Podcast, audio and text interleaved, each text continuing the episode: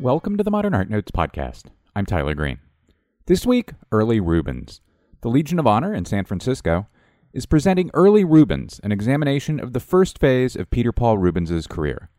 With about 30 paintings and 20 drawings, the exhibition examines work Rubens made from 1609, when he was in his early 30s, until 1621.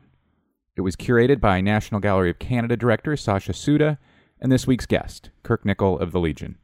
The exhibition is on view in San Francisco through September 8th, when it will travel to the Art Gallery of Ontario, where Suda was previously the curator of European art. The excellent exhibition catalog was published by Delmonico Prestel. Amazon offers it for just 31 bucks. We'll have a link on manpodcast.com. On the second segment, Alicia McCarthy at the Wexner Center for the Arts. But first, Kirk Nickel on Rubens, after the break.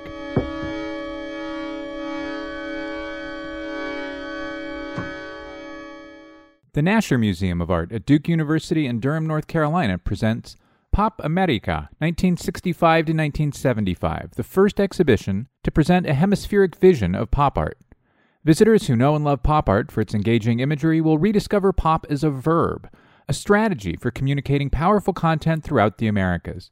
The exhibition shows how Latin American and Latino and Latina artists made a significant contribution to this artistic period. Pop America features nearly 100 works by a network of Latino and Latina and Latin American pop artists connecting Argentina, Brazil, Chile, Colombia, Cuba, Mexico, Peru, Puerto Rico, and the United States. Pop America is the culmination of groundbreaking research by guest curator and Duke professor Esther Gabara. The first ever Sotheby's Prize was awarded to Pop America last year.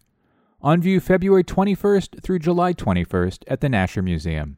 Visit nasher.duke.com edu. Brooklyn songwriter, multi instrumentalist, and singer La Reine makes her Los Angeles debut June 22nd in the Getty's annual outdoor concert series off the 405. Enjoy an evening of 90s R&B, musique concrète, and ambient soundscapes amid stunning architecture and sunset views. Learn more at getty.edu/360. The Hammer Museum in Los Angeles presents Sarah Lucas Au Naturel the first American survey of one of the UK's most influential artists.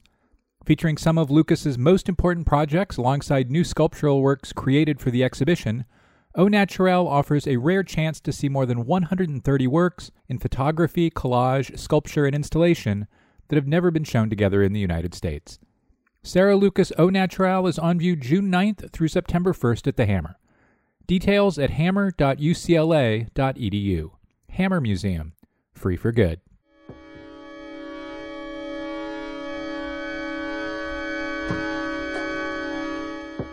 And we're back. Kirk Nickel, welcome to the Modern Art Notes podcast.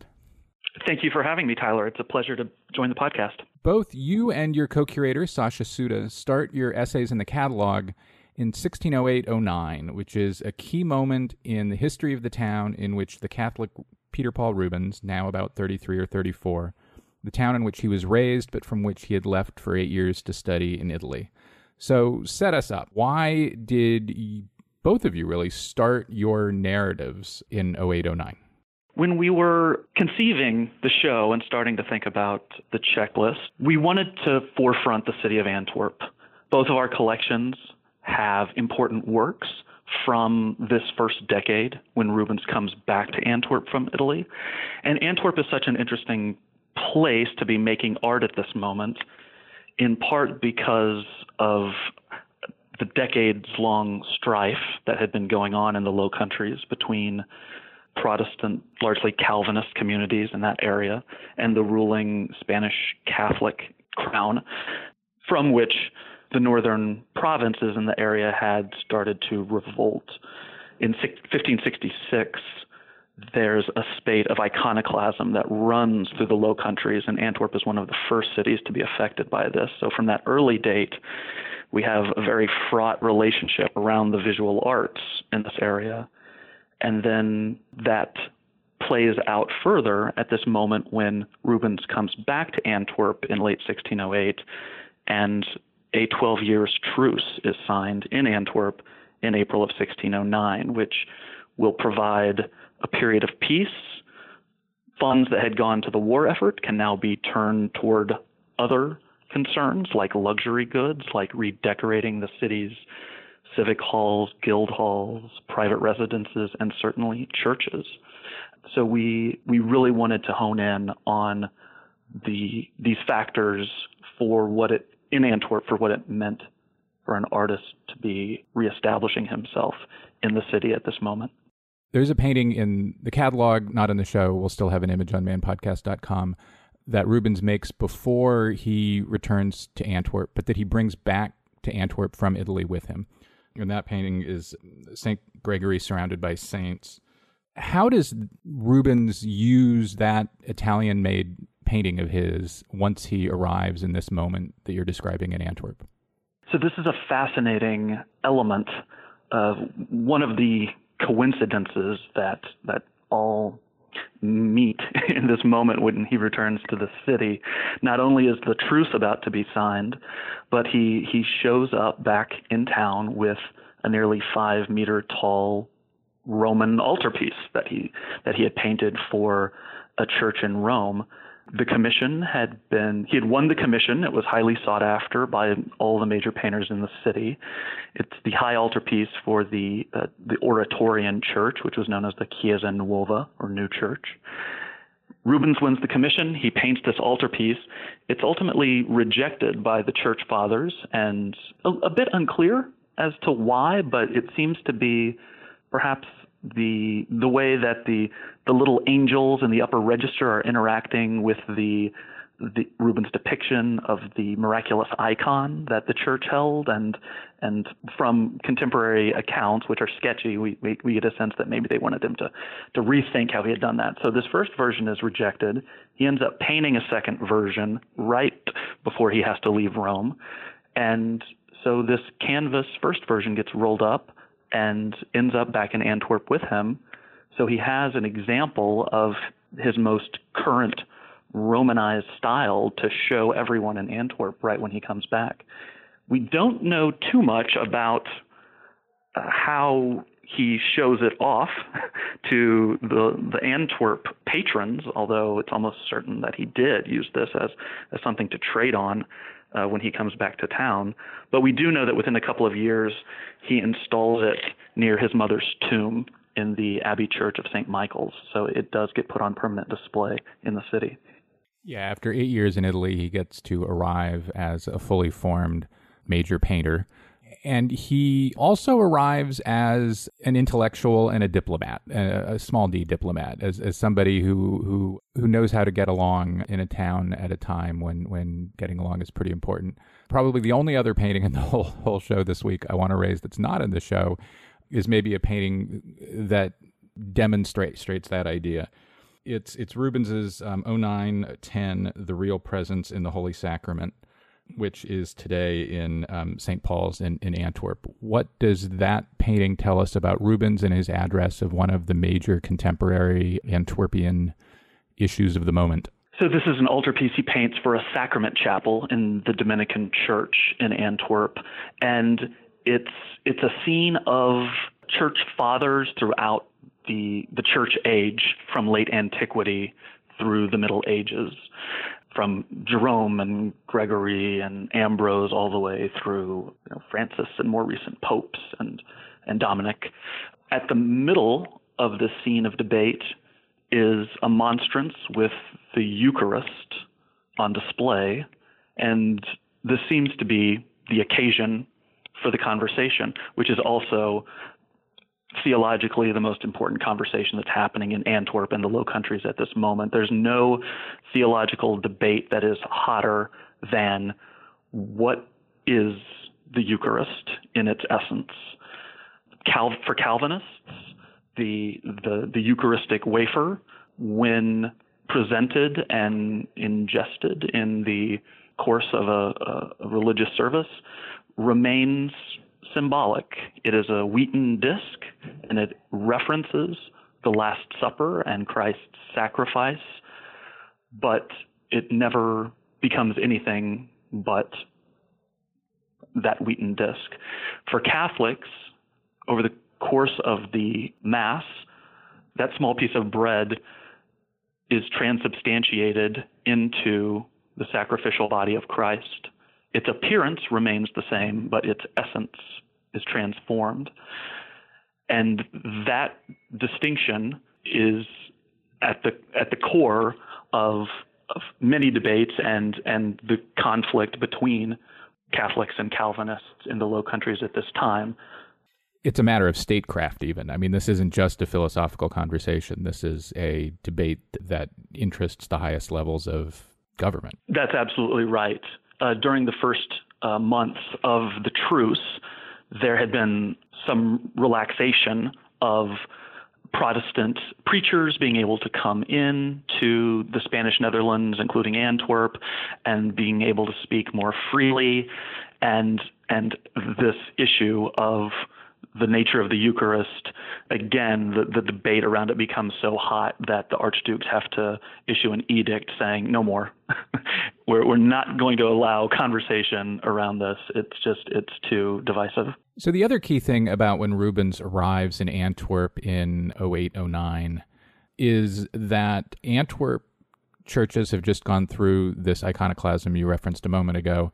And all of a sudden, that creates the possibility that there's a lot of work for Catholic painters, a lot of work for Catholic artists. And Rubens surely knows this, and and uh, you know immediately embeds himself in in the city's elite. And before we kind of go back to the beginning of of the show, the earliest works in the show, I think there is a, there are a series of works in the exhibition around Rubens's engagement with the Samson and Delilah story that kind of both show us how Rubens works as as a painter, as an artist, and how he works with with Antwerp's elite. Can you maybe tell the story as it exists in the show? In 1609, 1610, Rubens develops a few different sketches around the story of Samson. In our exhibition in San Francisco, we have two of these oil sketches. Uh, what I believe to be the earliest is The Capture of Samson from the Art Institute of Chicago. But sometime in 1609, it seems that Antwerp's burgomaster, what what amounts to the, the city's mayor, Nicholas Rockox, approaches Rubens to paint a scene for his home. And that scene, as we ultimately know, is Samson and Delilah, with Samson asleep in Delilah's lap as a Philistine barber has been allowed into her bedroom to, and is currently cutting his hair. So from from that earlier Art Institute of Chicago scene of the capture of Samson, which is a violent scene of, of Samson trying to escape ineffectually his Philistine captors, Rubens goes back to pen and ink and develops this earlier scene in the narrative where Samson has, as I mentioned, has fallen asleep on his lover's lap and she is in the course of betraying him we know from the biblical account that if Samson's head were ever shorn, his God given superhuman strength would be sapped. So this quiet moment of, of the barber sneaking in and cutting his hair is is the end game. Samson's been undone and he doesn't even know it yet. The soldiers who will capture him are waiting quietly outside the door.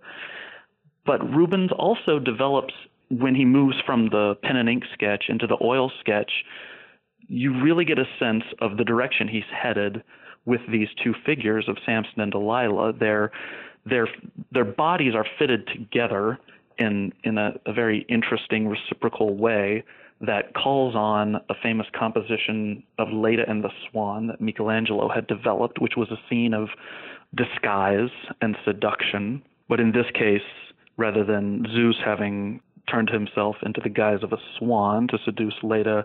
It's Delilah whose beauty is the disguise of her internal deceit.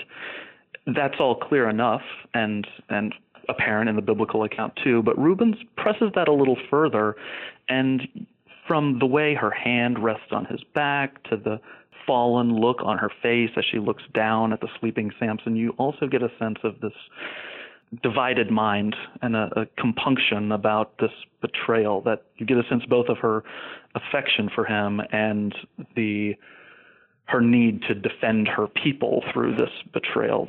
And that that division of allegiances in a sense of being being torn or at cross purposes is a theme that runs through a few a few other works in that gallery where the Samson and Delilah works are, and I think it's important to remember that these sort of scenes and this scene going into the home of the mayor of Antwerp, they're being created in a climate where those ideological divisions in politics and religion that we were just speaking about are running right through the middle of families and, and splitting people apart and splitting communities apart that had once viewed themselves as very much uh, unified. We'll come back to that idea a little bit later. This this uh, idea of what you call in your essay the relationship between visual appearance and essential truth. But the show's early Rubens, so let's go back to the the, the, the, the let's go to the early earliest Rubenses in your show. One of the earliest pictures in the show dates from the early 16 aughts, and it's uh, it's a self portrait of Rubens. How do we see him? How does he see himself here? So this is a group portrait, but it's also the earliest self portrait that we have by Rubens. He shows himself in a group of other young middle aged men at Mantua, where Rubens had early on in his time in Italy secured a post as court painter to Duke Vincenzo Gonzaga of Mantua. So Rubens is presenting himself among what are likely to be uh, the individuals in the portrait that surround Rubens have not all been securely identified. We believe his brother is one of them. The others uh, we're less certain about, but it seems clear that they are friends, intellectual peers, likely other expatriates from Northern Europe who are circulating in Italy and may even have passed through Mantua. In any event, he's collected their likenesses here around him as he portrays himself, not in the act of painting, but standing in the circle of intellectual peers uh, in his capacity as a courtier at Mantua. Another really early Italian period work in the show is an altarpiece, one of the first Rubens created. It's a lamentation. I mean, it's a little iconographically unusual. Uh, what does it tell us about kind of what Rubens is thinking through both Uh, individually and as a painter in at the beginning of his career. So this is a wonderful lamentation scene that that comes from the Galleria Borghese.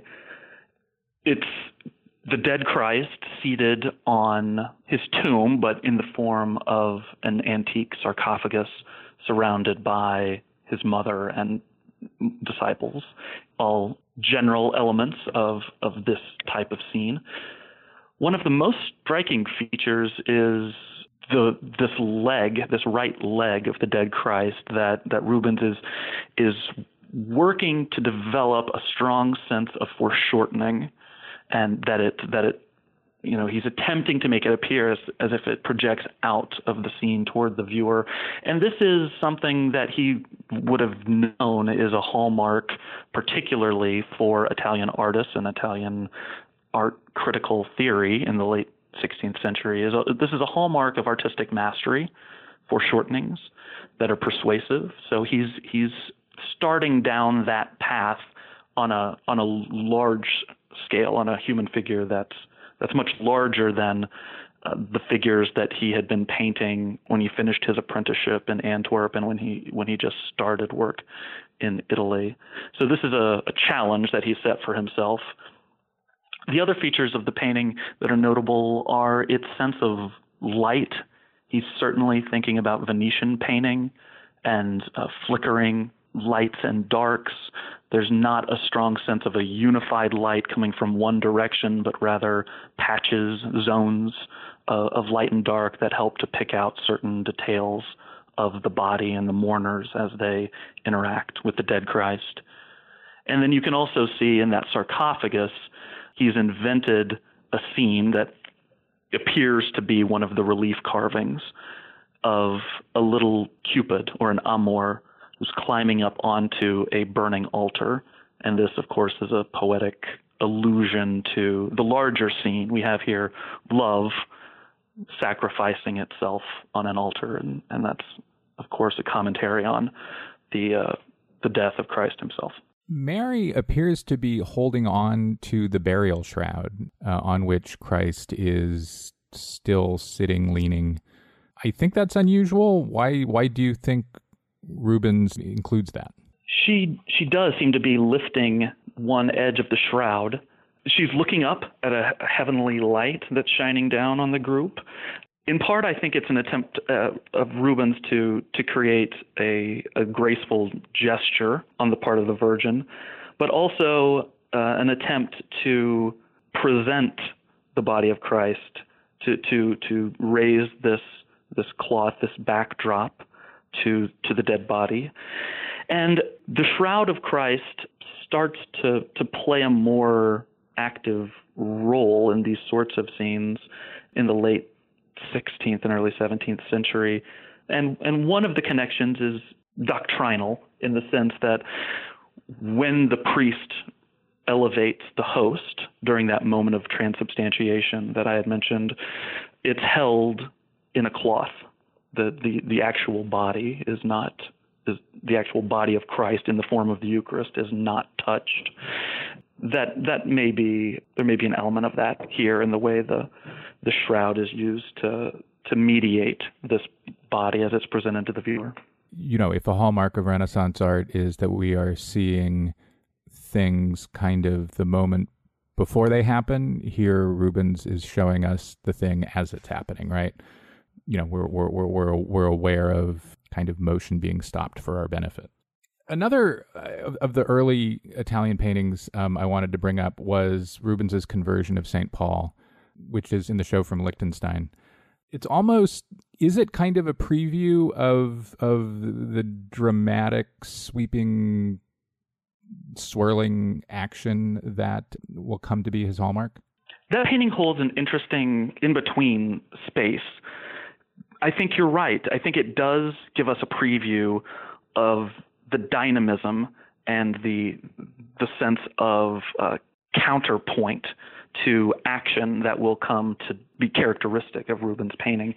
At the same time, there are a lot of elements in it that that are still uh, held over from from the moment of Rubens' training in Antwerp. Some of the the posed bodies that are seem almost artificially posed, and and the color palette that is a bit acidic. You know, the the sky blue isn't blue; it's more blue green, and uh, the color of cloth when light hits it is largely dissolved into a, a much lighter tone. So it's yes, in in terms of the dynamism Rubens is going for, I think it absolutely previews his later work. Although that dynamism will start to be played out in fewer figures um, and at a much larger scale. Yeah, it's a pain. I mean, I'm sure I have this on the brain because there's a major Tintoretto show at the National Gallery, but it's a painting that's closer to Tintoretto and his conversion than where Rubens will end up some of the colors, some of the flurry, uh, multiple flurries of action in the painting seem more Venetian and Tintorettoan than they do Northern. Sure, and Tintoretto will be a major touchstone for Rubens. We see that in the way that Rubens presents bodies in shadow. They they tend to be uh, rendered with less actual paint applied and in a monochromatic uh, with a monochromatic quality. We also see it in certain deep, rushing perspectives, uh, and I refer specifically to the Massacre of the Innocents. So, why does Rubens leave Italy to return to Antwerp, and why does he leave at the moment he leaves? Well, he's just painted this high altarpiece for the Chiesa Nuova. His career is made in terms of securing work as an international artist, but he gets word that his mother has fallen ill, gravely ill, and he needs to return to Antwerp to help settle the estate. By the time he gets back to his home city, she's actually passed, but he finds a whole collection of possible reasons to stay from the truce that will be signed in April of 1609 to the fact that his brother is now secretary to the city and can provide introductions to any number of politicians and, and merchants who would now be very interested in commissioning works from Rubens.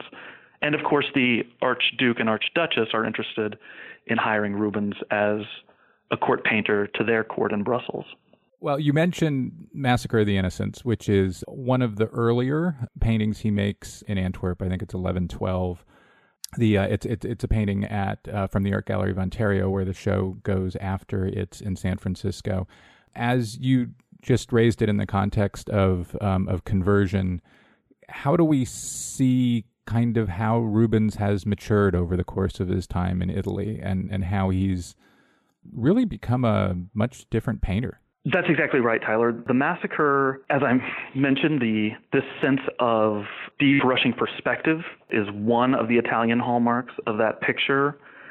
The sculptural uh, models, some sculptural, some more contemporary Italian models that he's calling on. There's this this hulking figure of one of the soldiers at the at the right of the composition that is holding one of the infants above his head, and and this figure it calls on a figure developed by Michelangelo of the resurrected Christ that Rubens seems to have known, and even beyond that may may call up uh, an ancient Roman marble copy of a Gaul that Rubens would have seen in Rome. So he's he's thinking broadly about models that he had seen there, and of course the subject matter itself is by Rubens' time a a sort of artistic test or trial of one's prowess. The Massacre of the Innocents comes from a very slim passage in the Gospel of Matthew, but from the late Middle Ages, it had been elaborated on by in sermons where the beauty of the mothers and the children is contrasted with the horror of this violence that's visited on them. And that gets picked up by visual artists and by poets in the late 15th and through the 16th century. Famously, Raphael and Marcantonio Raimondi working together extended even into a scene of a, the sort of uh, siege of a city, so it takes on this epic quality. And so by the time Rubens engages with this in the early 16 teens, he's definitely thinking about this this history of the subject matter and this opportunity to show that he can balance an intellectual understanding of of ancient material culture, that he can paint in a way that is beautiful, he can paint bodies that are beautiful, and he can also balance that with a sense of violence and uh, this horrific brutality, and and the ability to hold those two qualities in suspension, beauty and horror, uh, will become a hallmark of you know, what we now understand as early Baroque visual culture and and literature. Do we think that he's painting a violent scene a year or two after arriving in Antwerp as a specific or intentional or referential reference, you know, as, as referencing what Antwerp had gone through in the previous decade or so? I don't think we can escape that context. Whoever would have ordered up this scene, I think, you know, and, and perhaps Rubens would have had a hand in in guiding that. This may have been, as I said, it's a it's a subject matter where he gets to demonstrate a particular type of artistic prowess that would be appreciated by a very highly informed collector. So that's certainly part of the desire for this subject matter. But it, it's inescapable when thinking about this type of subject going into a collector's home that this area is going through a protracted civil war, and that's exactly what the scene, in a sense, depicts. The the the gospel tells us that the, the Magi had come to King Herod of Judea and told him that that they were seeking a newborn king and that they'd be headed to the town of Bethlehem Herod sends his own soldiers there to kill all the male children under the age of two.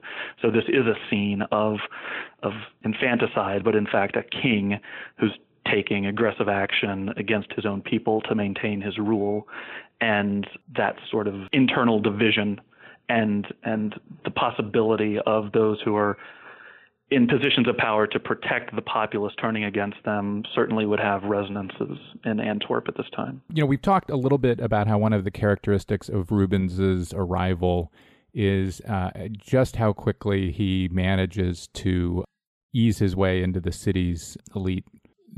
which sort of brings me to one of, I don't know, probably my favorite 17th century portraits in all America. Who is El- Isabella Brant, and why does Rubens paint her so fetchingly? Isabella Brant is Rubens' wife. He marries her before the end of 1609, so he's just been in town about a year.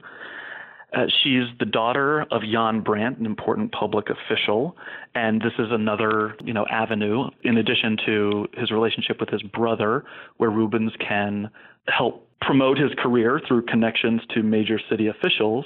But it's also clear that he and Isabella have a wonderfully knowing sense about each other. There's real affection there, and anytime Rubens paints her or renders her in a chalk drawing, she seems to have this same wonderfully bemused expression on herself as if she's certainly happy to pose for him, but she also she knows him very well and she's got his number. It is a beautiful painting from Cleveland. We're so pleased to be able to include it in the show. We've talked a good bit about the return, I guess you could say, of Catholicism to Antwerp there is in the show a painting of a Dominican friar or maybe a, a, a monk who Rubens was, I think, particularly close to. What what is that painting? Who was he, and how common a subject would this have been uh, in Antwerp at the time? So this is Michael of Ophovius. He's a Dominican. We already mentioned the the altarpiece that Rubens painted for the Sacrament Chapel in in the Dominican Church, and he would uh, go on to paint another scene of the flagellation of Christ for that same church. That was a, a church that commissioned a number of altarpieces in this uh, moment of repristination of Antwerp's religious institutions. Ophovius, in times past, it was thought that he might even have been Rubens' confessor. They might have been that close. That's that's doubted now. But he certainly knew Rubens, and they were both very close to the Archduchess Isabella Clara Eugenia.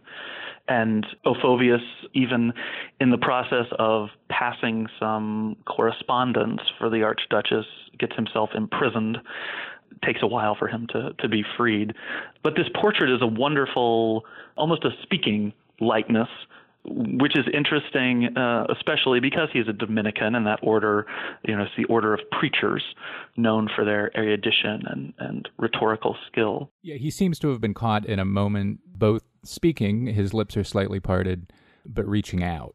His right hand is is reaching toward us. So again, we have the foreshortening, although more slight here than in in the Lamentation.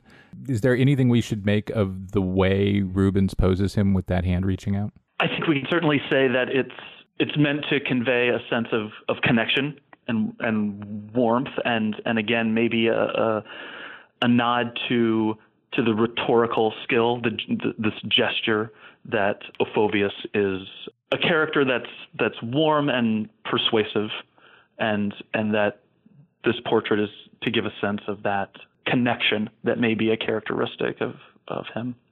Before we're done, I want to touch on a couple of uh, really dramatic paintings, um, including uh, what is surely the most famous painting in the show for American audiences, and that's Daniel in the Lion's Den from the National Gallery of Art. Well, two things. First, why would Rubens have been interested in painting such an enormous thing of this particular biblical epic shortly after returning to Antwerp?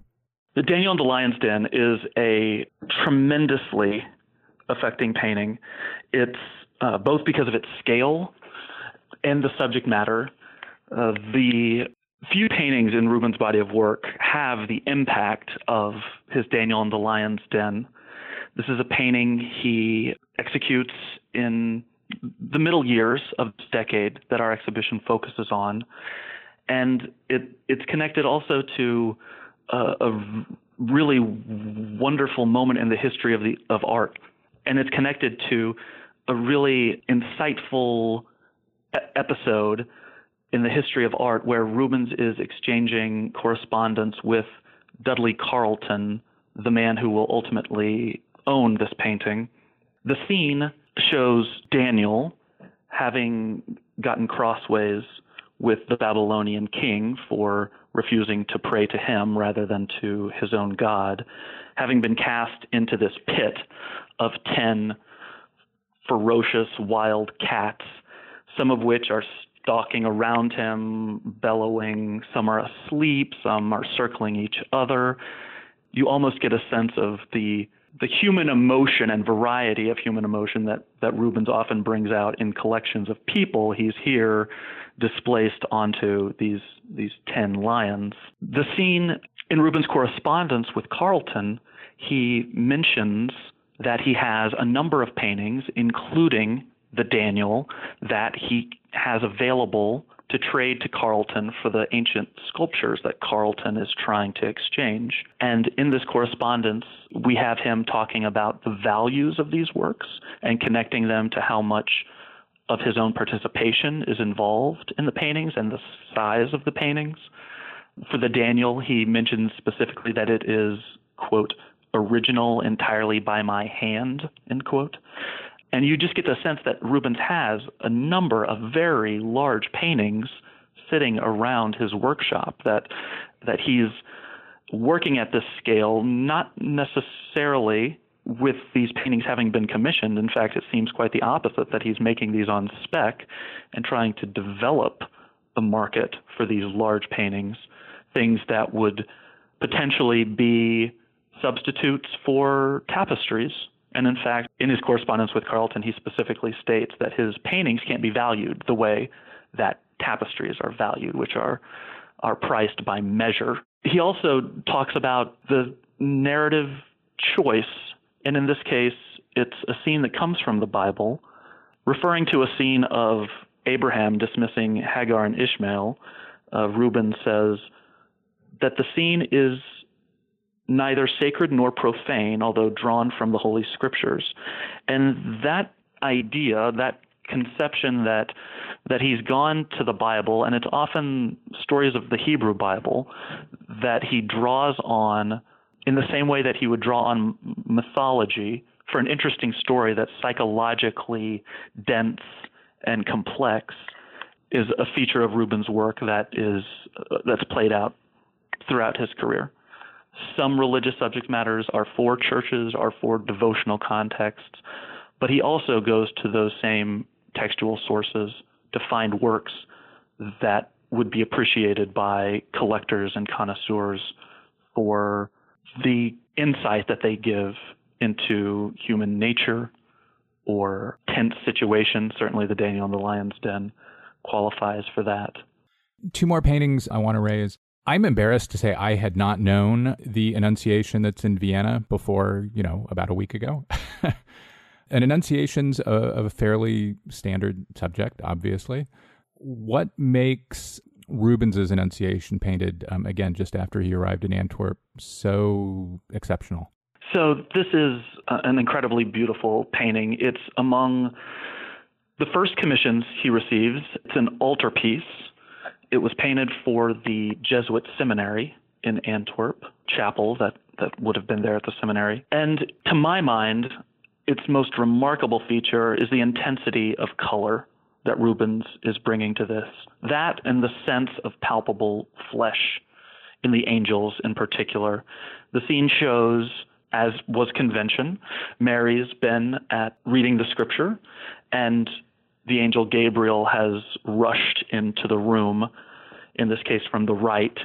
He's he's swooping in, and it, it puts him in a sort of genuflecting pose. He has this incredibly colored orange robe that's fluttering behind him.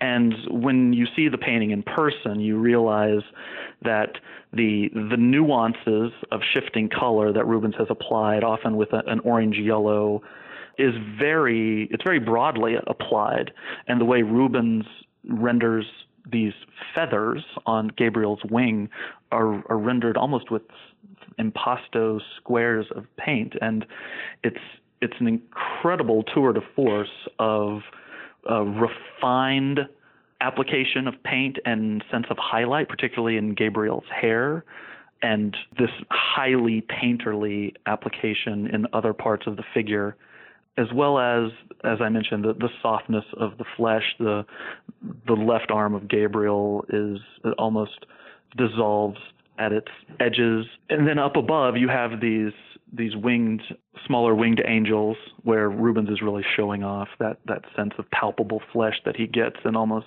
translucent sense of skin with with blood pulsing right beneath.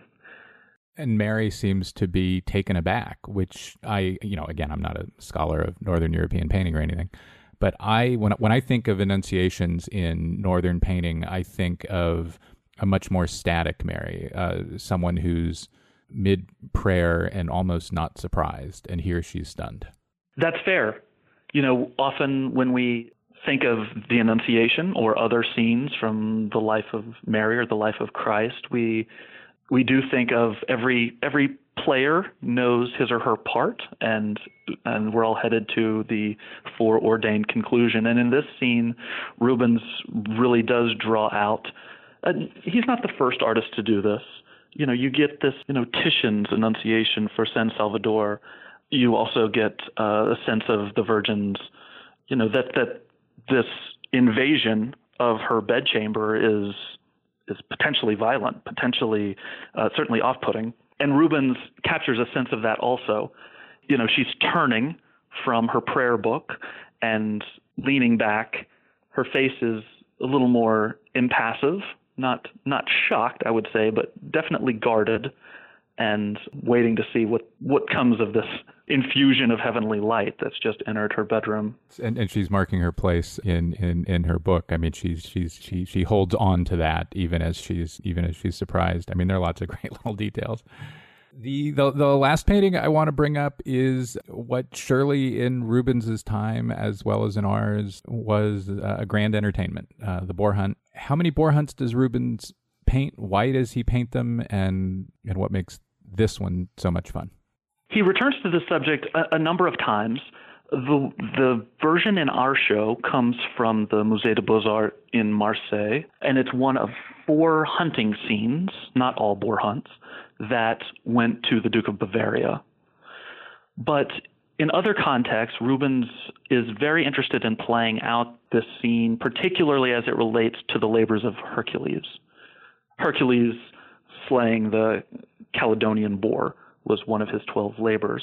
So in in various contexts Rubens is playing up the in the boar hunt that that we're exhibiting here in San Francisco and that will go to Toronto as well you have these themes that draw on on mythology, on that uh, labor of Hercules, but also certainly it's a subject that's very appropriate to royalty because it was it was royalty that owned the land and owned everything on the land and could determine who could hunt and what they could hunt, and so it's a it's a particularly appropriate subject for royal courts the upper right hand corner of the painting in your show is almost I mean, it's really surprising once the viewer's eyes gets there. Get there. It's not where we look first. It's not where the action is, but it's kind of a kind of creates a dual scene in a way. What's going on up there? So you have these characters who have ridden in on horses that seem almost to belong to another age, a more contemporary time based on their dress. They're, they look very different from uh, some of the hunters, particularly those at left that are more rustically dressed. Uh, one almost seems to have worn a, a kind of wrap, not exactly a toga, but something of another era. And you do get a sense of this activity being almost diachronic you know, that this is something that connects way back to, to ancient history, but that is still participated in today by the elite class and, and partly for that, uh, that tradition and, and history of epic triumph. Yeah, they're they're watching. You know, the hunt is going on. They're watching the hunt. We're watching them, and the kind of opposite figure on the far side of the canvas is one of the rustic-looking chaps blowing a horn and so there's kind of this reference to looking, being seen, and and the violence. And the one thing that that is that, that we can't do is is hear the horn. You know, there, there there are these multiple references to senses, and some of which we can engage with visually, of course, but some of which we we are called to imagine. It's uh, it's quite a thing. Kirk Nickel, thanks very much. Thank you, Tyler. It's been a pleasure.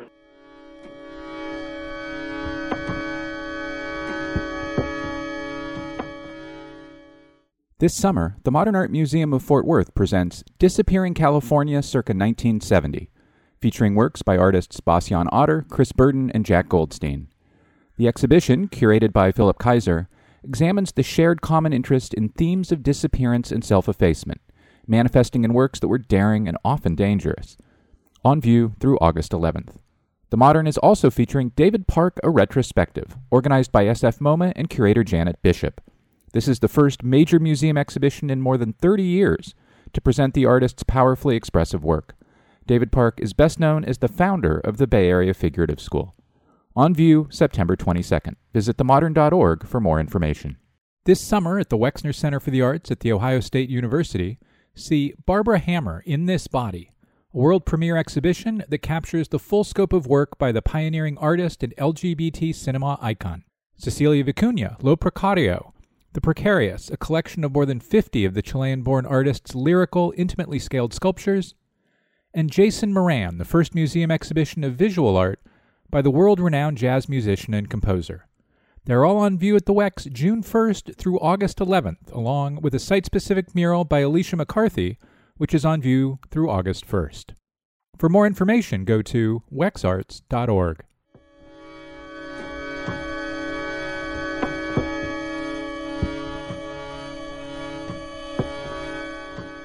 Welcome back. My next guest, Alicia McCarthy, is showing a major commissioned mural at the Wexner Center for the Arts in Columbus, Ohio. The presentation is called Alicia McCarthy No Straight Lines. The presentation was curated by Lucy I. Zimmerman and will remain on view through August 1st. The Oakland based McCarthy was the winner of SF MoMA's 2017 SECA Award, and her recent projects have included a 2018 show at the Berkeley Art Museum with Ruby Neri and a fantastic building side mural in downtown San Francisco. Alicia McCarthy, welcome to the Modern Art Notes podcast. Hi, thank you so much for having me. The Wexner installation, like a lot of your work, refers to weaving, to interlocking forms. And these kinds of forms have been in your work for a lot of years now. What about them interests you and continues to interest you? I think it's just sort of the idea is the lines sort of all kind of represent life in different forms, really, sort of life and kind of nature and human nature and and you know how it adapts and rejects and for better for worse kind of creates an overall you know in my mind kind of weave you know we're all kind of everything sort of you know on on the street level i should say i guess but you know kind of walking our own path or we're a plant growing and you know everything's so displaced and replaced right now that you know it all kind of creates its own sort of weave or web. I mean i don't really think about them as as weaves. Like there's a place where visual language and verbal language have to kind of interact and so to me they're just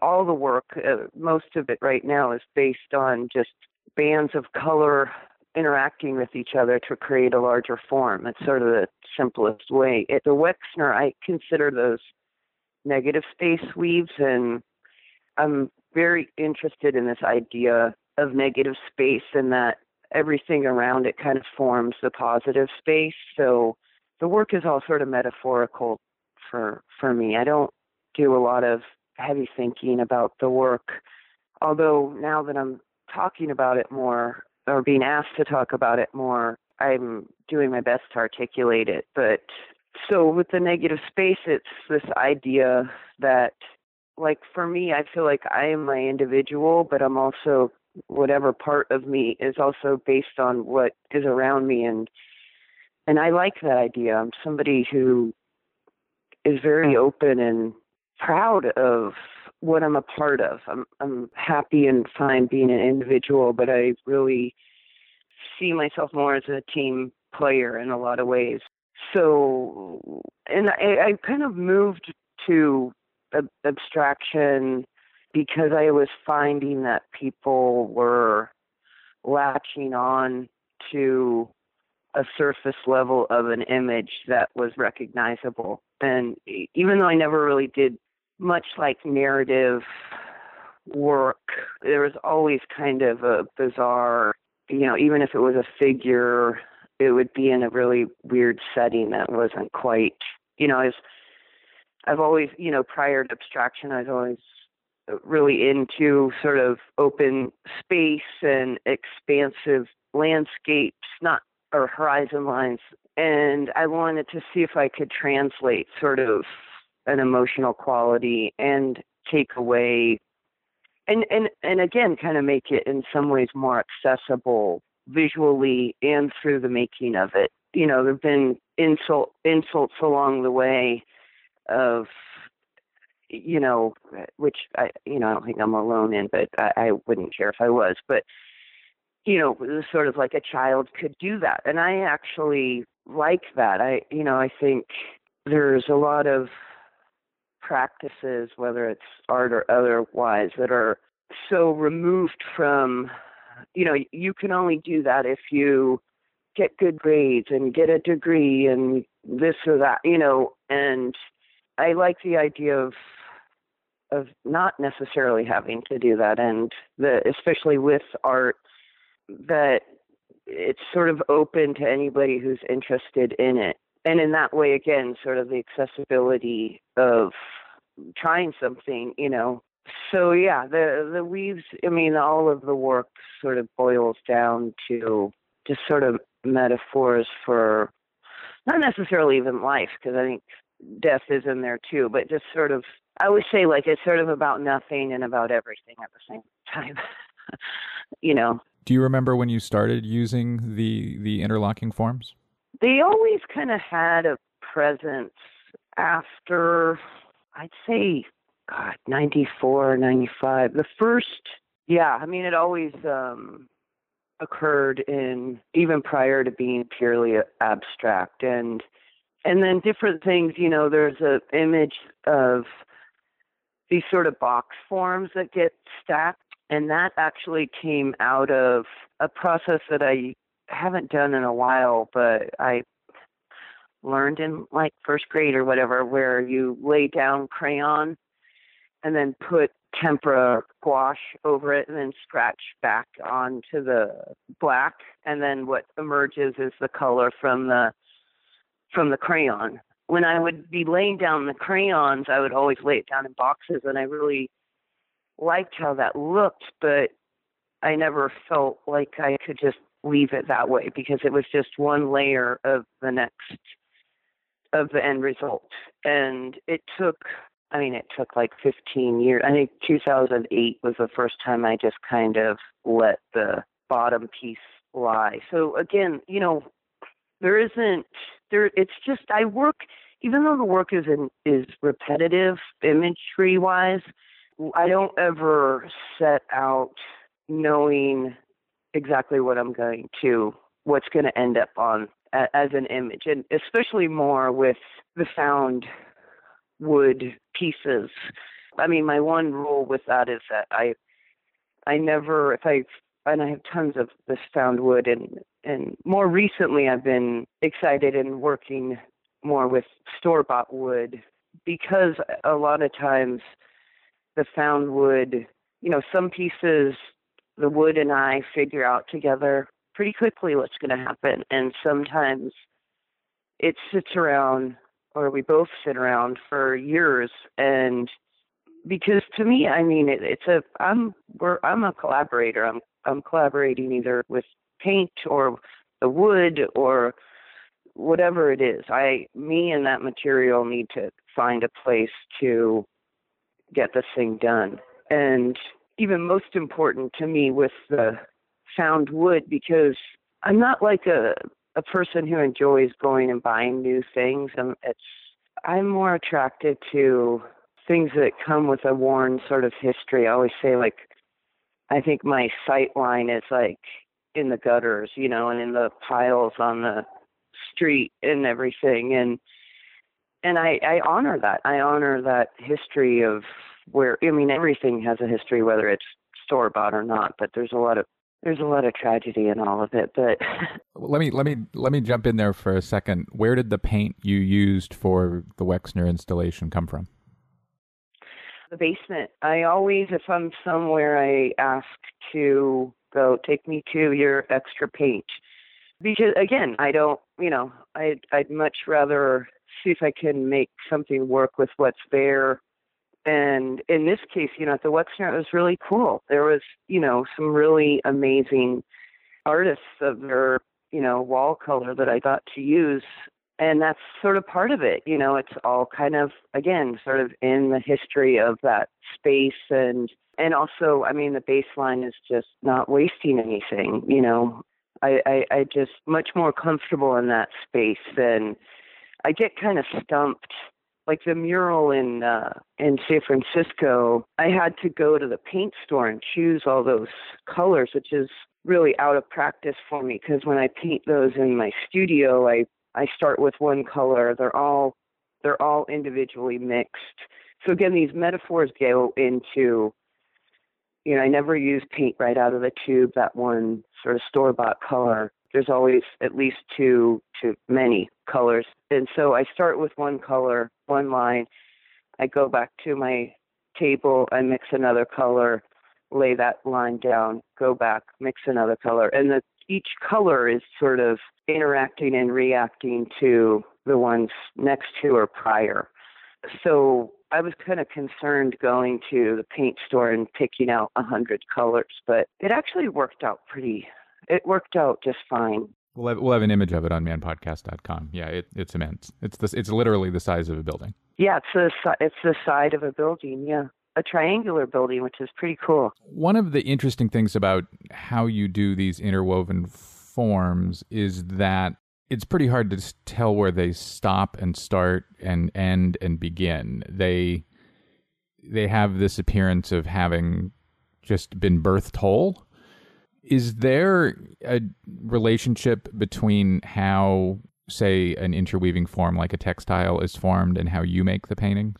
I have no clue because um, I don't know how textiles are made, and there is no in my mind there i mean there's it is woven paint to an extent but i don't there's no connection to textiles for me they're they're abstract paintings and that's that's pretty much that's it you know i mean to admit this for better or for worse i'm not somebody who researches. you know i i don't at this point i mean i go and look at art but it's not i kind of want to keep all of that out of my head and keep the purity of every line and and how each painting is made on its own and working with younger students and I find there's you know we're so infiltrated by images and art because that's what we look at or think about. But for me I I don't want it to be art about art.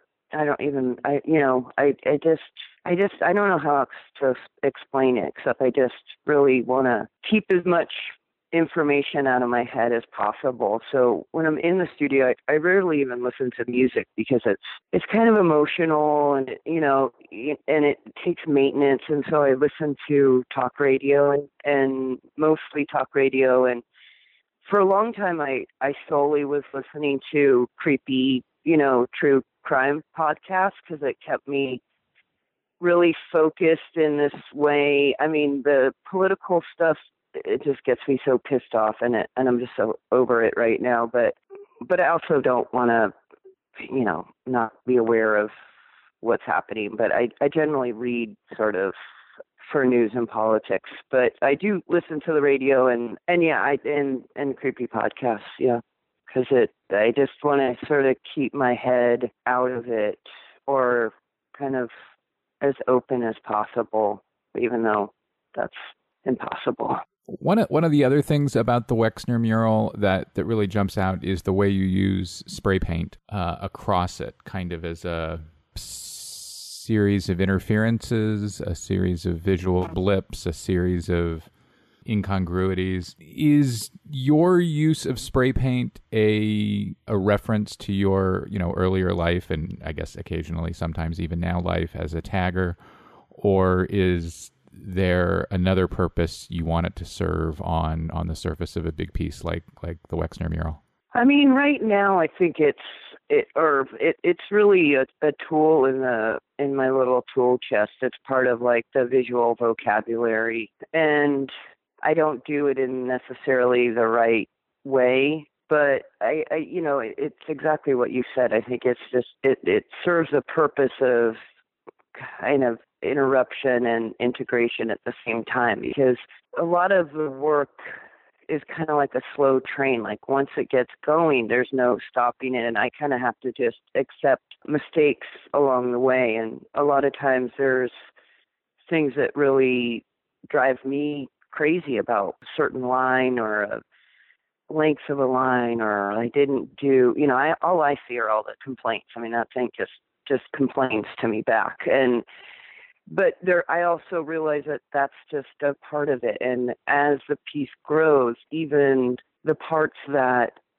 are annoying to me are just part of it and make it what it is. And again there's the other metaphor. It's you know i am a i am a failed human you know and i have i'm not perfect. And there's things that you know I say or have done that I need to accept. I mean, nothing like terrible, but you know, there's just as simple as like there's something you say to somebody that you didn't didn't say right or were caught up in a moment and I'm not somebody about regrets. I kind of feel like learn and move on and don't do it again. You know, there's and it's the same thing in the art. So and there I think there's that that is what kind of creates its character. I think, you know, the work wouldn't function for me if it was if I used tape or rulers or you know preset colors. There's something that really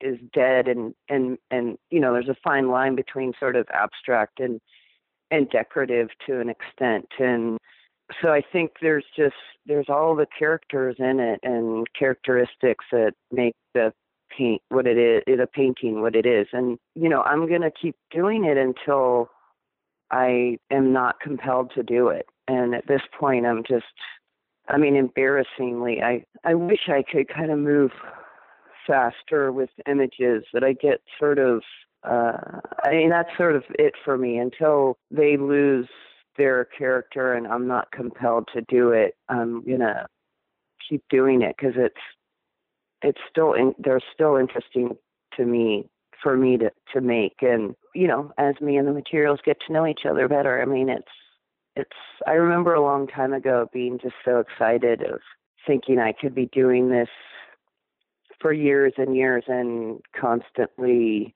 be learning so until that stops i'm you know I'm just going to keep on this little slow train. The interlocking forms are are dense and complicated and and, and and richly rooted in systems. And when I stand before them my eye tries to figure out how they happened and they're dense. And there's a whole nother body of work you do that is just couldn't be more completely different. And it's it's work that includes kind of these color bars at the bottom of or, or somewhere on a ground that is much more open and empty. And I think of the bars as having weight or gravity, but they also seem to float because of all of that empty space around them. This is a long way of asking how do you do these two very different, seemingly oppositional things at one time? And do you think of them as being oppositional? I don't think of them as being oppositional because, again, I think all the work I, I get and appreciate because I do. I, I those those box pieces I feel yeah like they're being crushed by all the space around them in this sort of beautiful and kind of brutal way. And the the color weaves again I I am all about the process of making it and when those color weaves are done for the most part I'm like I don't even want to fucking look at this thing because it's almost assaulting or aggressive. I and or I fear that they're sort of aggressive because, especially, they're sort of, it's not necessarily to me an easy thing to be around or to ignore.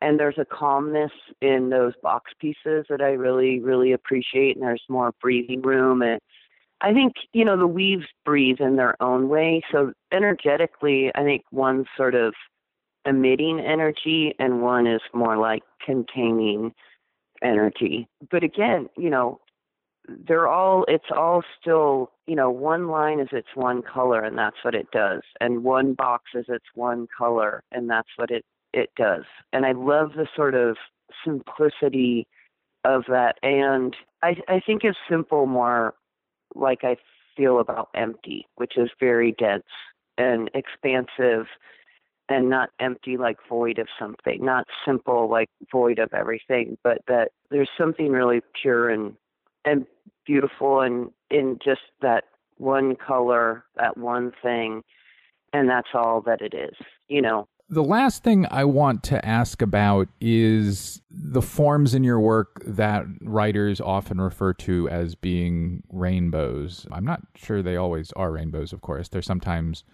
bars of color that that move around in ways that aren't in the classic rainbow form. Uh, I don't know if you have a kind of little in-house word for them or in-studio word for them, but no, I mean again, I think there's that place where the where the visual language and the verbal language have to have to meet.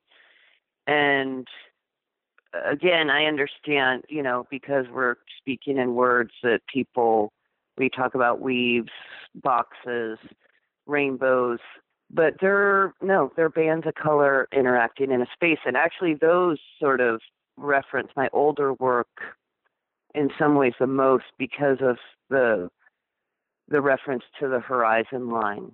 So no, again, that's just part of the metaphor of of bands of color interacting to create a larger form. And again, sort of very kind of basic and then also something that's you know can be quite deep.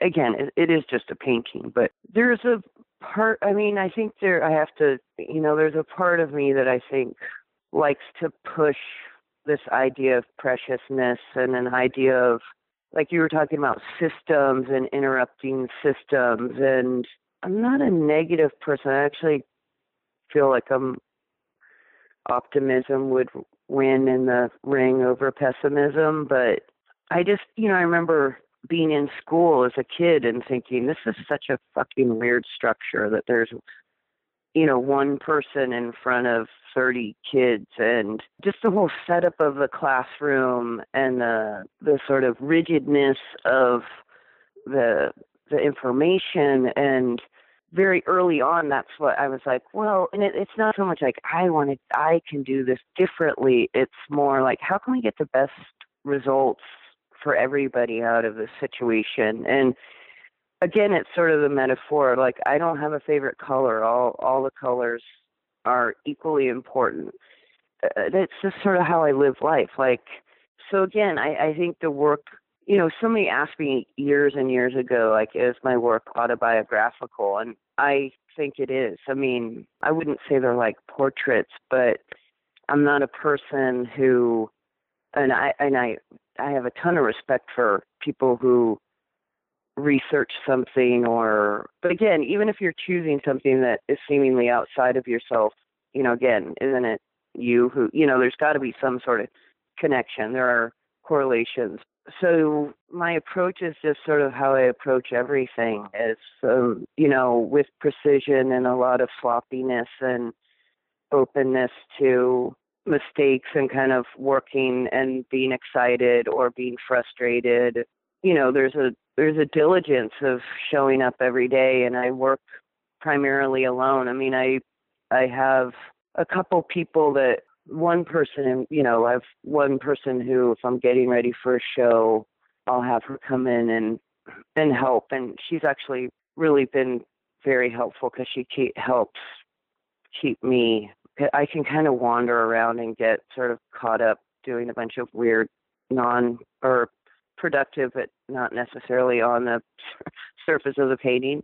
And she's really helpful but you know you know you got to show up even when you don't feel like showing up and there's something amazing that happens on those mornings too. I mean once i get here and i get going i it i'll be here for hours you know so yeah, and that way I think what I was saying earlier, you know, my sight line is like in the gutter. Like I get more inspiration riding my bike around uh, and seeing amazing things and seeing humanity at its cruelest with the amount of homelessness and but then there's an, an enormous amount of ingenuity with people that have nothing and the respect I have for them surviving on the street is enormous and and I mean that sounds gross. It's not like oh I get my inspiration from homeless people, but I'm just saying, you know, that's the reality of what I'm you know, the, the world is beautiful and it's fucking cruel and there's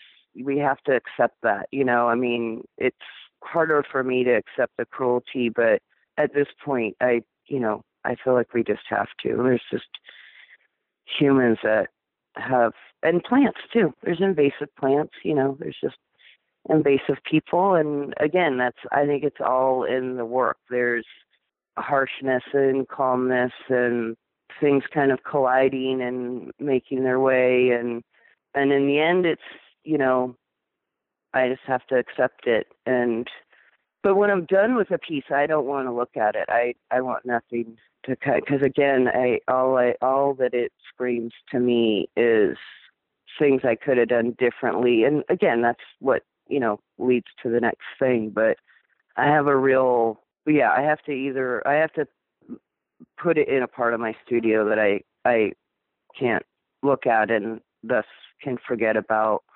A for the kindness of of the piece itself and then b to the kindness of the next piece like again, I, I want to just focus on the pieces I'm working on and not be distracted by my own critical nature. I love I love how much you use the word metaphor. Alicia McCarthy, thanks so much. Thank you so much, Tyler. That's all for this week's show. The Modern Art Notes podcast is edited by Wilson Butterworth. Special thanks to Steve Roden, who created the sound for the program. The Modern Art Notes podcast is released under a Creative Commons license. Please visit Modern Art Notes for more information. Thanks for listening.